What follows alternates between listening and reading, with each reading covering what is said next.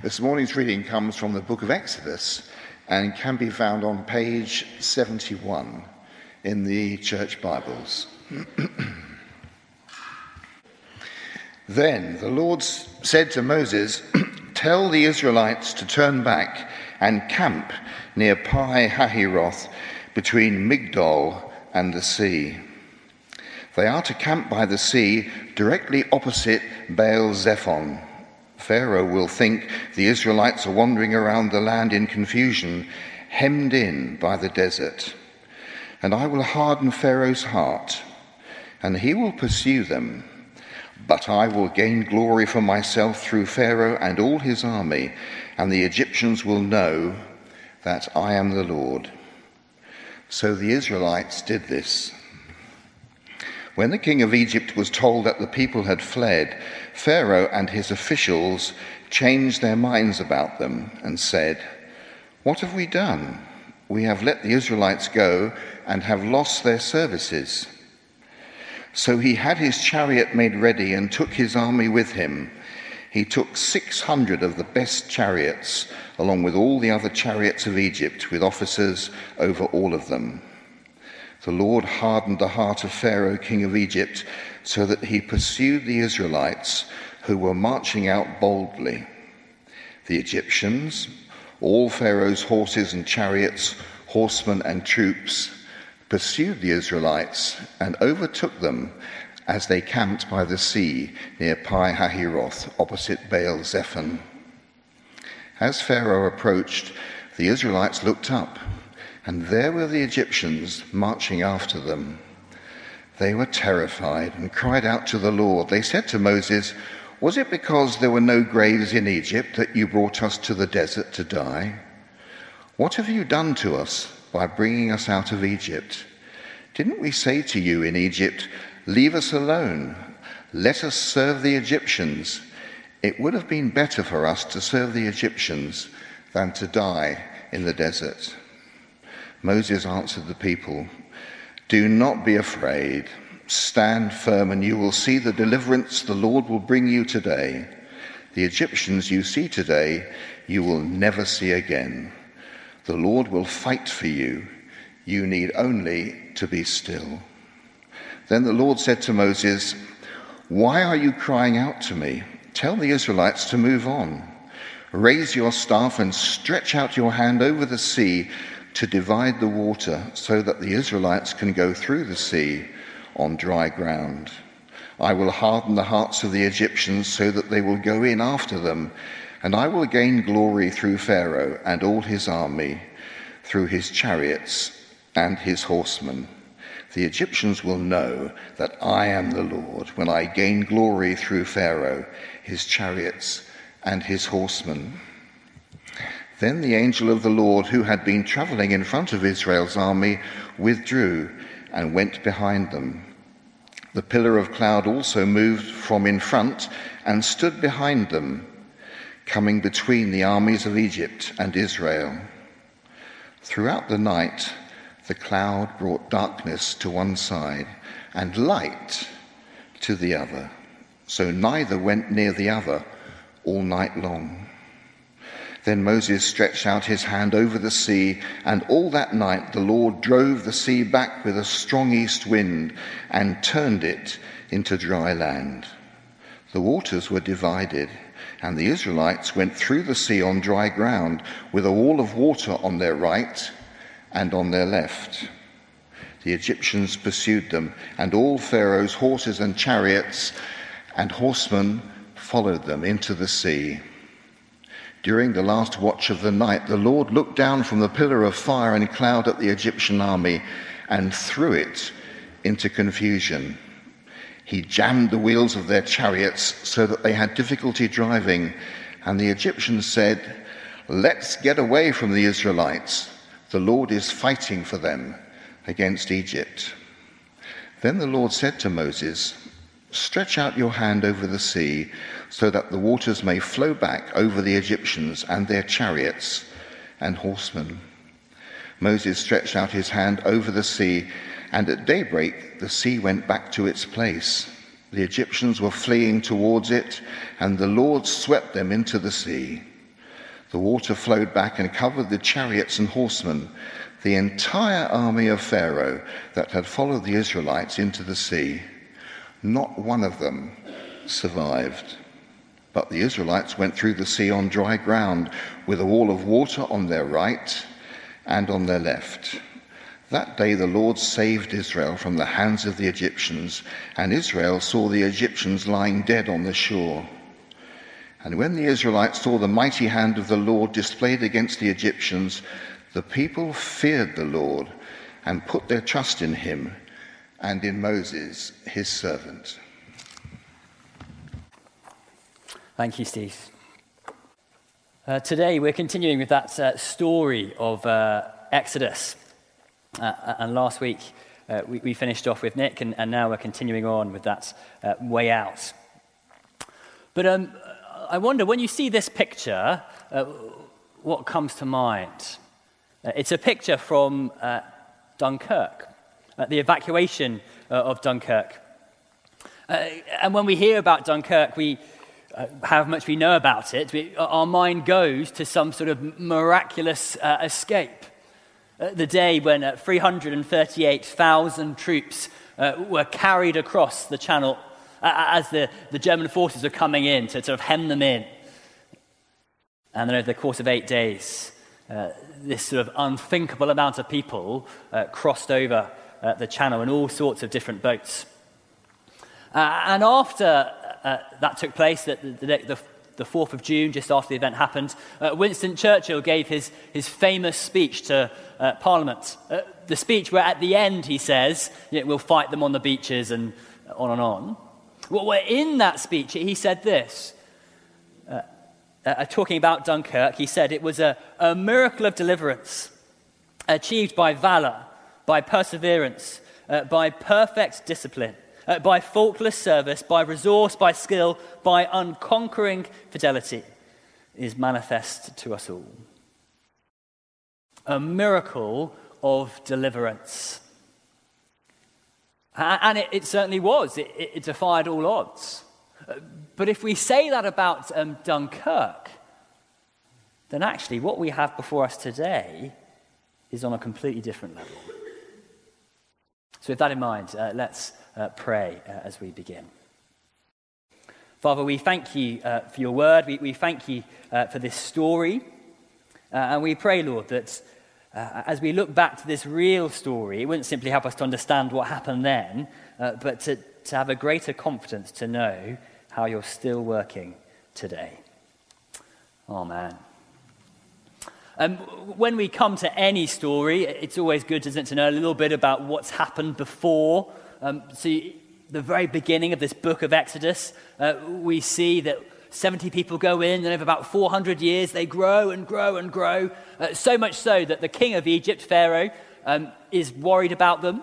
Uh, he thinks they're going to come and overtake, so he, he tries a way of trying to su- subdue them. So the first thing he does, he, he makes them slaves. He puts slave drivers over them to, to work them hard, to, to profit from them, and to sort of uh, keep them down.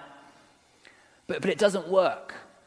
Uh, so then he instructs the, the Hebrew midwives that when they attend uh, to births, that they're to, to basically to put aside the baby boys, to, to kill them effectively, to let them die. But, but that doesn't work.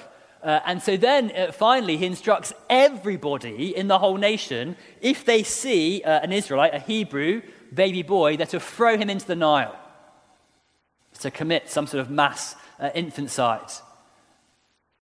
But that uh, also doesn't work. Indeed, Moses himself is, is a little baby who's placed in a Moses basket, uh, who ends up going down the river. It is found by Pharaoh's daughter, drawn out of the sea, the river, and looked after. Became a prince. He, he grows up and uh, he knows who he is, and, and it's as if he tries to lead a, a revolt. But it doesn't work. And he ends up having to, to flee and run away.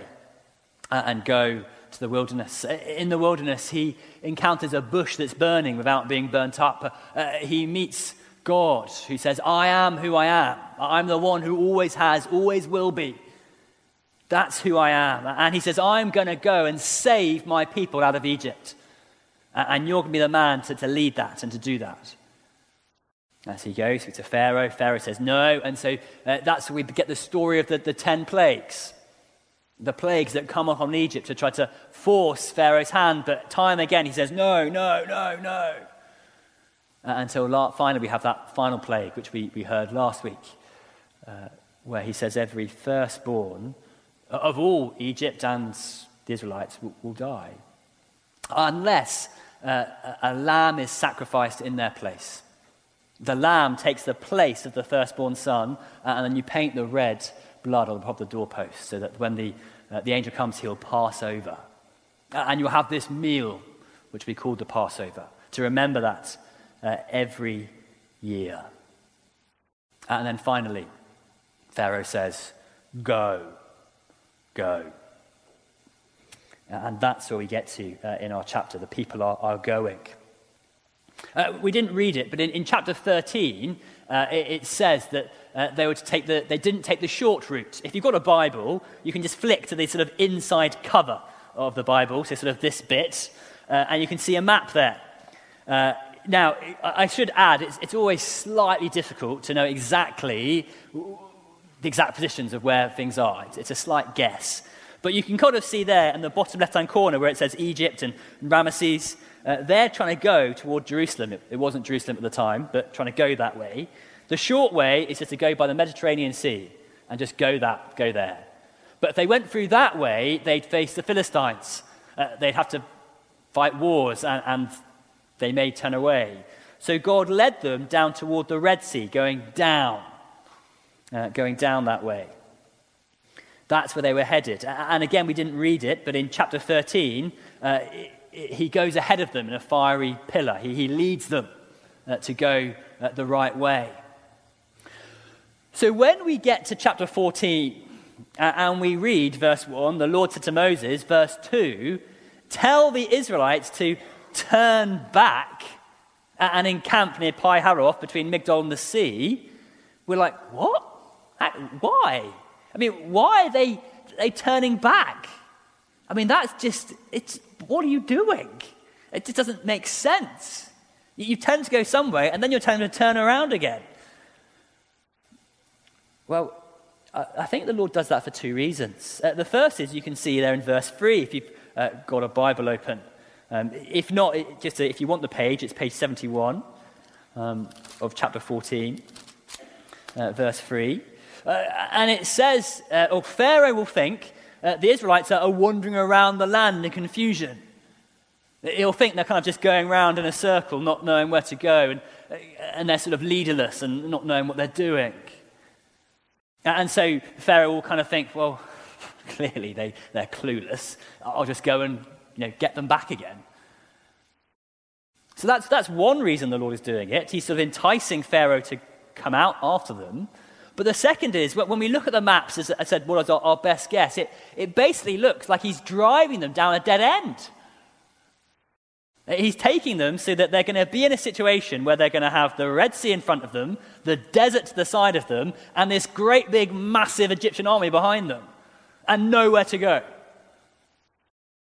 It's like he's making them fish in a barrel. So, why is he doing that? Verse 4. And I will harden Pharaoh's heart. Do you remember? We, we touched on that a few weeks ago. He, he'll give Pharaoh what he wants. I will harden Pharaoh's heart, and he will pursue them. Uh, but I will gain glory for myself through Pharaoh and all his army, and the Egyptians will know that I am the Lord. So the Israelites did this. Uh, he just wants to make it absolutely clear it's nothing to do with you, it's all about me. I, he's sort of so leading them and working them to this situation where they have no hope, so that they've got to rely upon him. And what the Lord sort of was saying was going to happen happened. Verse 5 onwards, uh, Pharaoh saw, he's like, oh, what, what, are we doing? We've changed their mind. He changed his mind. Like, what are we doing? And he, he runs after them. He takes uh, 600 of his best chariots let alone all the other ones as well. Uh, you know, chariots sort of being that the tanks of the day, the big, supreme sort of fighting weapon. He takes these 600 chariots and he goes storming after them. Uh, and understandably, they're just walking, and he's in chariots. He overtakes them, he, he flanks them, and he ends up in that situation whereby, uh, you know, sea in front of them, well, they can't go in the sea. Desert, they go in the desert, they're dead, can't go there. Uh, Egyptian army behind them. There's nothing. And so, the Israelites do what they will come to do well grumble. Verse 11 and 12. Was it because there were no graves in Egypt that you brought us to, die? What have you done to us, bring us out of Egypt? Didn't we say to you in Egypt, leave us alone, let us serve the Egyptians? It would be better for us to serve the Egyptians than die in the desert. Now, if you've been with the story, I, at no point did they ever say, uh, We'd like to stay, sir. They, they've somehow got, got their, their rose tinted specs on that life was brilliant in Egypt, forgetting they were slaves, forgetting that the, Egypt wanted to kill their children. And sadly, actually, as we keep going through the story of the coming weeks, we're just going to see it time and time again. They just misremember. Uh, and so, with that grumble, we, we have what is perhaps the, the centerpiece of the whole chapter verses 13 and 14. Moses answered the people Do not be afraid, stand firm, and you will see the deliverance the Lord will bring you today. The Egyptians you see today, you will never see again. The Lord will fight for you. You need only be still. He's saying, Look, I'm going to do it all. You, you have to do nothing. You can just, just sit and watch what I'm going to do. And then he goes on to tell them, verse 15, he, he says, This is what's going to happen. He says that you, you I'm going to divide the water in two. Uh, you then are going to uh, walk through uh, on dry land. I'm going to do that, and he repeats that same phrase again. I'm going to do that so that I will gain glory through Pharaoh and his chariots. I'm going to do that so that you all know I'm the Lord. And then, what happens? Verses 21 and 22. They get to the sea. Then Moses stretched out his hand over the sea, and all that night the Lord drove the sea back with a strong east wind and turned it into dry land. Uh, the waters were divided, and the Israelites went through the sea on dry ground, with a wall of water on their right and on their left. Now, when we read that, some say, well, it's just a, a natural phenomenon. Yeah, it was the wind. The wind kind of, you know, just blew really hard. It stopped up the water at one end. It blew away the water at the other end. So it kind of just created a path. Now, we don't know how the Lord did it, but did you notice? It said there was a, a, wall of water, a wall of water on their right and on their left. And it gets repeated again at verse 29 uh, a wall of water on their right and on their left. It, it, it's a wall of water. And actually, what's been really helpful is that I, I don't know if you know, but, but Google Earth was actually around then. Um, here's a picture, uh, and here's a close up. Um, uh, okay, it's an artist kind of doing a Google Earth video, but, but it, it's a little helpful picture to say, actually, you know, who knows if it was like that? But a wall of water. This is not a, a natural phenomenon by chance. This is the Lord acting to save his people. Now, his people may have been 30,000, or it may have been as much as 2.4 million. The number doesn't really matter. Uh, it was the Lord working a supernatural event to save his people. And just like the Lord said, the Egyptians pile in afterwards, uh, going into the water. Uh, but as they do, they're thrown into confusion, verse 24. Uh, the, the wheels come off.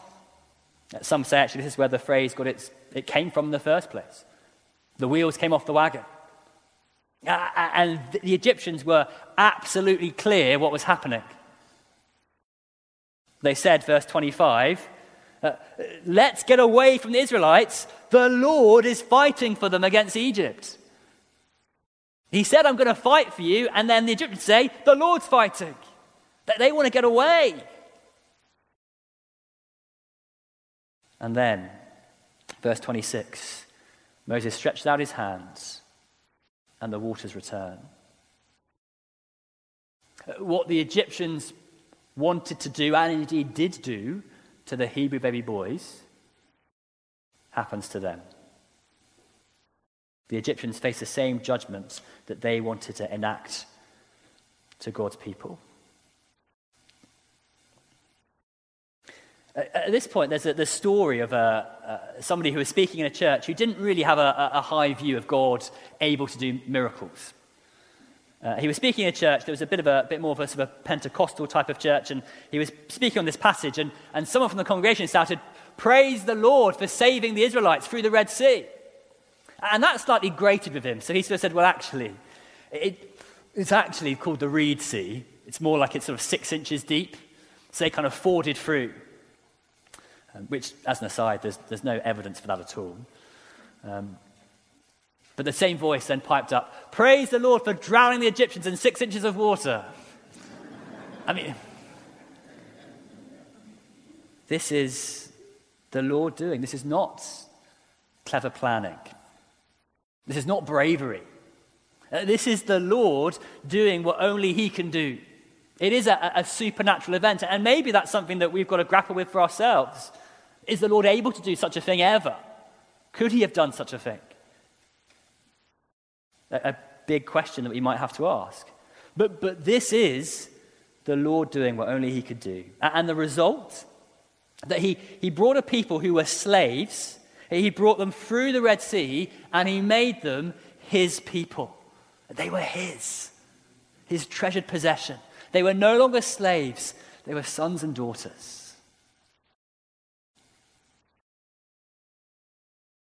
And of course, at the end, read verse 31 the people feared the Lord and put their trust in Moses. So, what does this really mean then, this passage? Well, I, I, I don't quite know why, but I, I, ended up, when I was preparing this, I ended up looking uh, at this movie, The Ten Commandments of Charlton Heston. Has anyone seen that? Uh, apparently, it's one of the top ten movies of all time. So, if you haven't seen it, apparently you should. Um, but I was looking at it, I, I wasn't, didn't watch it, but I, I, was just on the Wikipedia page, and I, I came across this line from the Wikipedia page on the plot summary. Uh, it said, uh, Moses uses God's help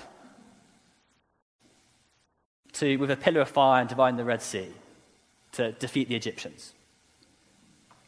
Moses uses God's help. It may have well have said, Moses uses the force to mix my movie illustrations. But this, this passage is not about Moses using God to achieve what he wanted. Uh, this passage is all about the Lord doing it, Lord fighting. The Lord, remember, is the one who, who led them, he guided them to this dead end. Uh, he said, I'm going to fight for you. Uh, he then was the one who made a way through the Red Sea. He's the one who brought judgment back on the Egyptians. Uh, and then he's the one who made a people for himself. It's nothing to do with the Israelites. They just grumbled the whole time. It's all of the Lord. And don't uh, just remember where this story is headed. In about six chapters' time, uh, we're going to end up at the Ten Commandments, where the Lord says, This is how you should live. But the Ten Commandments don't come first. He doesn't say, Well, it, here the, here's my law, try and like 70% maybe, and then I'll think about saving you. No. No, no. It, it's the Lord. It's not about our obedience that makes us worthy of being saved. It's Him. It's Him. It's all about the Lord fighting for His people. And as we look at this story, I don't think there is a, a better real illustration of the way that God saves his people today. So remember that the, the Egyptian, the Israelites rather were slaves. They were slaves to Egyptians in bondage. Well, we're not slaves to Egyptians. Um, we're slaves to what we call sin, what Nick was talking about earlier. The, the way that we uh, don't love God and, and don't love each other. Uh, and then God had to act because the Israelites couldn't do it. Uh, and so he used his leader, Moses, to deliver his people through the Red Sea. What we might call his uh, mediator. Whereas we have Jesus, who is uh, fully man and not simply near to God, like we might say Moses was. He is fully man and fully God. He is one who is able to, to be our true and perfect mediator who carries us through so that we may walk on to God's promised kingdom, which is not a land like Jerusalem, but his eternal kingdom. And this message, I think, is, is just completely unlike any other world faith. There's nothing like it. Because any other world faith will say, look, you've got this problem of being in sin and bondage. What you've got to do is you've got to build a bridge over it. Uh, you know, it might be saying you've got to put your, your pillars down, your pylons down, and build up, uh, whether it be the, the pillars of faith or, or attaining enlightenment. Uh, but you've got to do it. You've got to build up and do it over and get it done yourself. Whereas Christianity says, the gospel says, says, we've got a God who just smashes the water and walks through so that we can walk through on dry land. Uh, we've got a God who just does it entirely so that we can go and be free. A God that says it's not about the quality of your faith, it's about the object of it. Because just imagine as some Israelites are walking through uh, the Red Sea with the, the wall of water on their, their right and their left, some are going, This is amazing. Like, the Egyptians have not got a chance because our God is fighting for us. Some, I reckon, be going, that water's going to fall. I'm going to get drowned. You know, they've been looking, going, uh, uh, uh. But both, whether they were those who were confident or perhaps those who were slightly shaky, both walked through on dry land. Because here's the point uh, the strength of faith is not in the quality of your faith, it's in its object. Uh, lots of people say to me, Oh, Ben, I've, I've not been a very good Christian. I'm a bad Christian, or I'm, a, or I'm trying to be a good Christian. I want to say, well, do you, do you know Jesus as your, your Lord and your Savior? Do you know him as the one who's your, who takes your place, who, who died on the cross so that you could live? And if the answer to that is yes, then you're a perfect Christian. Because we have a perfect Savior.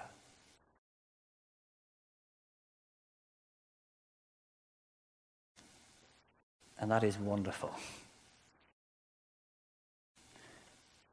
The Israelites were saved through the Red Sea and then are given God's law later. We're, we're saved by Jesus. And now he says, now live like it. There's no kind of like, do, you know, do this, this, this, and then I'll kind of think if you're worthy enough to come into my kingdom. It's you've been saved, so live like it. Live out that life. Live in that freedom. Live in that goodness. Live out your salvation. Be who you are. It's not about your ability to sum up strength, it's about His goodness, His power. The message of the gospel says Jesus came to save sinners like you and me because he is good. For God so loved the world, he gave his one and only Son, that whoever believes in him will not perish but have eternal life. So this morning, uh, if you're somebody who doesn't know that, then can I encourage you to look into it? At the back, we've got these little Luke's Gospels accounts of Jesus' life. Um, just read it for yourself. See who you think this man Jesus really is. Grab one, it's free. No one will know. Uh, please take one.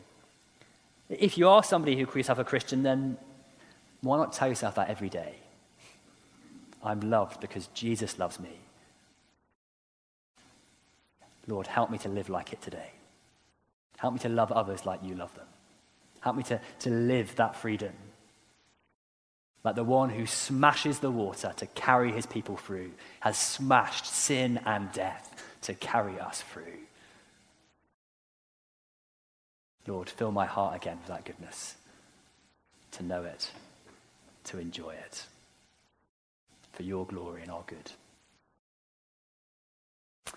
Father, we thank you. Thank you for that great news. Lord, would we know it, savor it, enjoy it, walk in it, and live lives that honor you, not because we want to earn your love, but because we already have it. In Jesus' name, amen.